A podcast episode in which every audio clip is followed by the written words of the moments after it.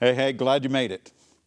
If you have a Bible, open to John chapter eleven, because there is recorded the most amazing miracle that Jesus performed. In fact, it foreshadows the greatest event of all history, past, present, and future. After Jesus did this miracle, it actually says in verse forty-five of chapter eleven, many of the Jews who had come to visit Mary and had seen what Jesus did put their faith in him. After the people saw this, they couldn't categorize Jesus as a good teacher or a fine man anymore. He was more than an ordinary prophet, more than an ordinary priest, definitely more than an ordinary king. He was the Word, and in His Word was life. Jesus was close to two sisters and a brother. They lived in Bethany, just two short miles outside of Jerusalem. The sisters, Mary and Martha, sent word to Jesus to come ASAP because their brother Lazarus was gravely ill. Sickness has always been an issue with the fallen human being. The written Word of God gives basically four reasons or purposes for sickness. Some sickness was unto death. Some sickness was for uh, punishment or judgment. Some sickness was for discipline. But Jesus here is opening humanity's eyes to yet another reason for sickness. He explains it in verse four of chapter eleven. Jesus said, "This sickness will not end in death, no. It is for God's glory, so that God's Son may be glorified through it." There is always so much more going on than what we can see, what we can know. Our efforts to give purpose and reason to what an all-powerful God does or allows to be done is so limited in our own comprehension. But our lack of understanding and what the Father is doing does not somehow entitle us with the wisdom and insight to decide that, well, God made a mistake there, or He's just so cruel and unkind. To allow something like that to happen, there's just no other explanation. This has never been about us making a judgment on God and how He's doing. You know, it's kind of funny to me because when things don't really go the way we want them to, somehow we think we have the right to call God in for a job evaluation. This is not about us deciding if an all-powerful God is good based on our extreme inability to see the big picture. Sickness or anything else in life that troubles us is more about our trust and our faithfulness than it is anything else. There is a missionary named Lynette Thompson that gives us some real discernment on this idea of faith and trust. She explained that because Africa is not a safe environment, she would regularly be approached by different people who would say, "Whew, in order for you to go to West Africa, I guess you just have to trust in the Lord's protection, huh?" Her response back is shocking and thought-provoking. She would say, "I can show you the grave of a fifteen-year-old missionary's child who died from hepatitis and a four-year-old who died from malaria. If my trust is in God's protection, my trust would crumble under such circumstances. My trust is in God, in the belief that He is in control and that whatever happens will happen for His glory." Quite a statement, isn't it? I mean, is it a mistake to put our trust in anything more than just God? I mean, how, how would we phrase it? Are we faithful to Jesus and what we would like Him to do for us? Faithful? Or are we just faithful to Jesus? Faithful. Faithfulness need never be based on what we can see, on our intellectual understanding. Faithfulness is based on a decision to trust Jesus even when we don't understand, even when we can't see. And that's the crossroads moment that happened to Mary and Martha. You see, they asked Jesus to come as quickly as possible, but Jesus decided to wait two more days before leaving to go to them. He did it on purpose. He told his followers, I'm doing this on purpose. I'm waiting. And in Jesus' delay, Lazarus, Mary and Martha's brother, died. When Jesus finally did arrive, why, Mary and Martha's brother had been dead and buried for four days. And Jesus is opening our eyes to the truth that just as some sickness is for the purpose of God's glory, so also a delay with a cure or a delay with deliverance can also be for the purpose of God's glory. I'm slow in getting this myself in my life, but I keep asking myself, am I beginning to see that God doesn't operate on my timetable? I know that it seems funny for it even to come out of my mouth, but I mean, regularly, it seems that He rarely does what I want Him to do when I want Him to do it. Cindy Morgan, the Christian singer and songwriter, years ago arrived in Los Angeles for a series of concerts. As she unpacked for one evening's concert, she found the dress that she had planned to wear terribly wrinkled. So a helper was sent to find an iron and an ironing board, and she was sent to a church staff member's house with a key to get the things that she needed. Well, to her horror, when she arrived and went into this house, she found a teenage daughter home alone with a loaded gun about to take her life. God used that helper in a miraculous intervention, dissuading the teen and returning, having her return with her where she received the help that she needed. Needless to say, there was a bit of a delay in getting the dress ironed. Cindy Morgan would later say, to rescue a life, he wrinkled a dress. What appears to be an unnecessary delay to us is in fact God doing something wonderful that we just can't see or know.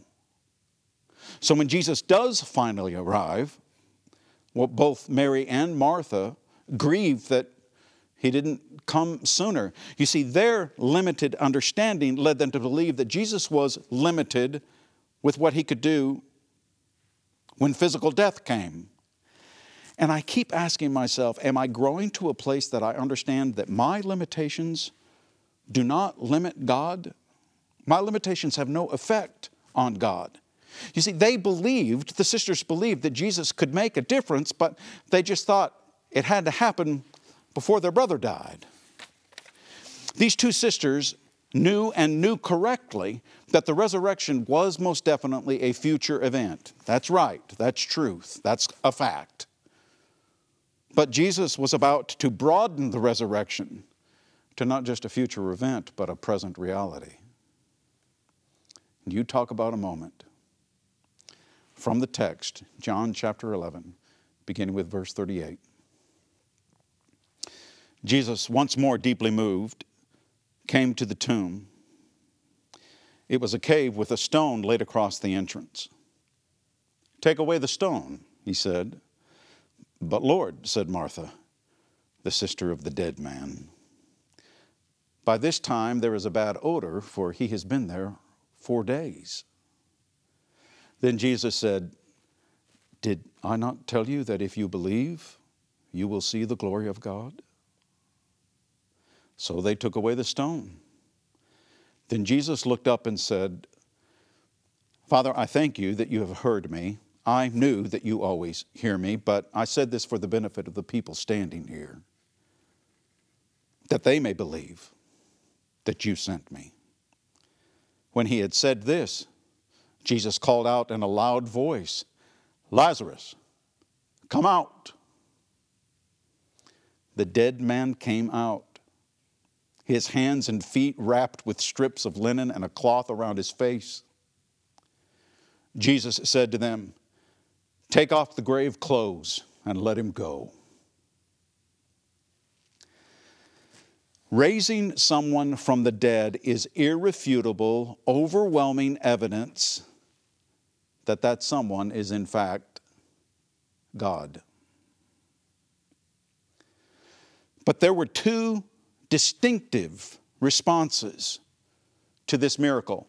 One, I've already drawn your attention to at the beginning of our time together. It was in verse forty-five. Remember, many of the Jews who had come to, vi- to visit Mary had seen what Jesus did, put their faith in him.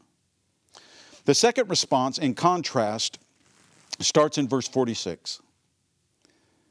But some of them went to the Pharisees and told them what Jesus had done.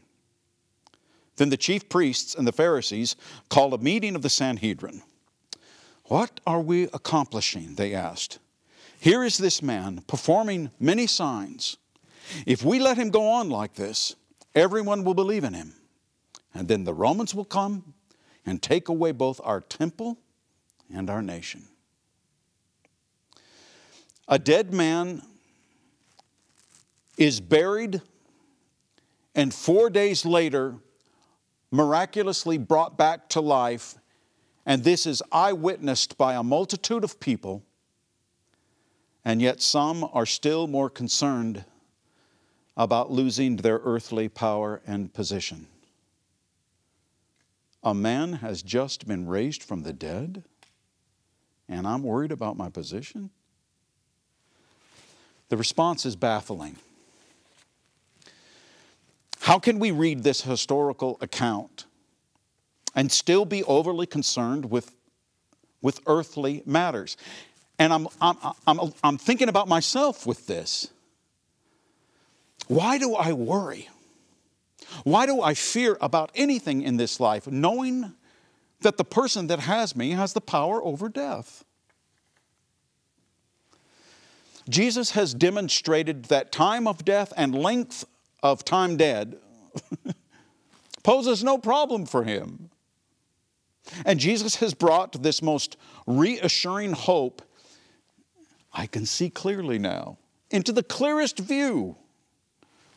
The separation that physical death has caused with our loved ones and family members in Christ is only temporary. The sicknesses won't last. The delays won't last.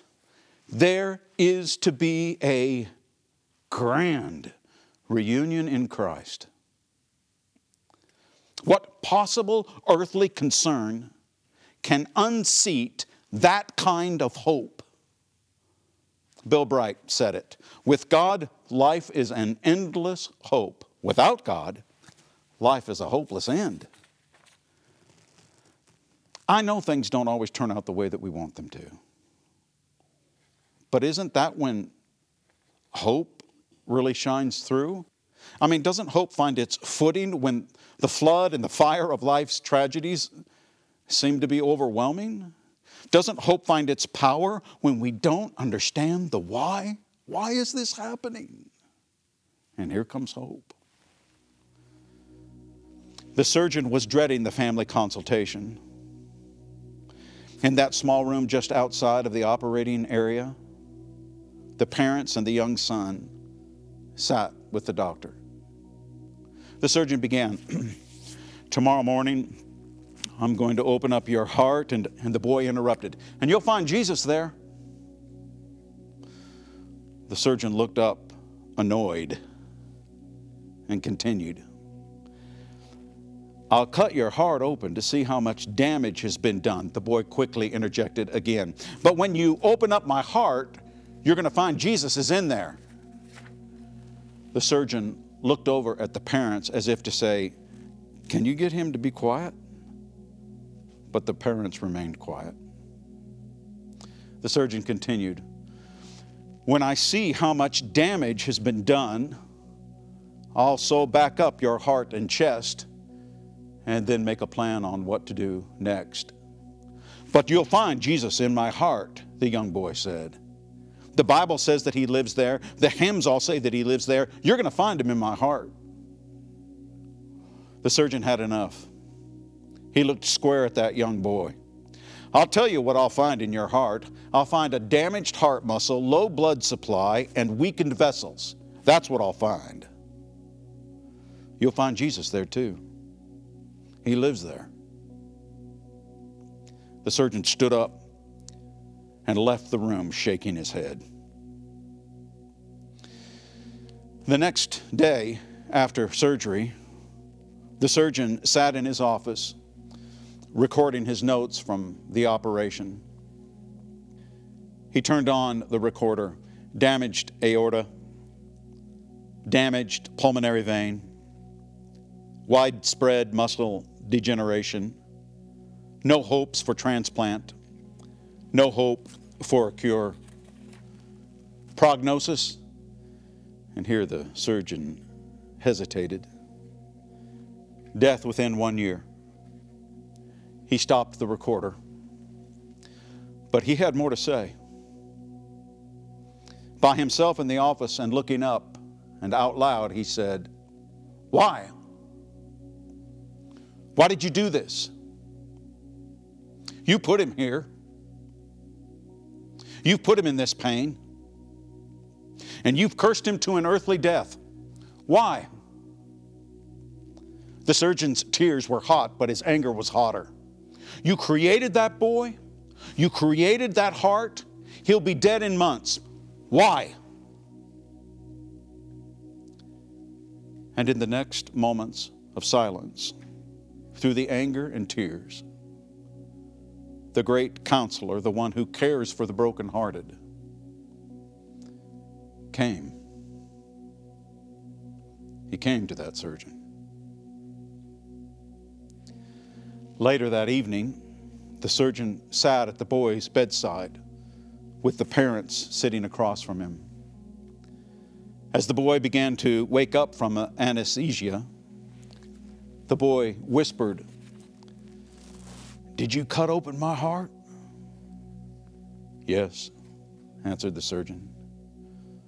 "What did you find?" asked the boy. The surgeon answered, "I found Jesus."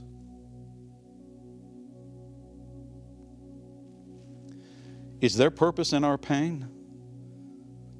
Always. Do we ever cry tears in vain? Never. Why? Because Jesus is with us and won't let us go.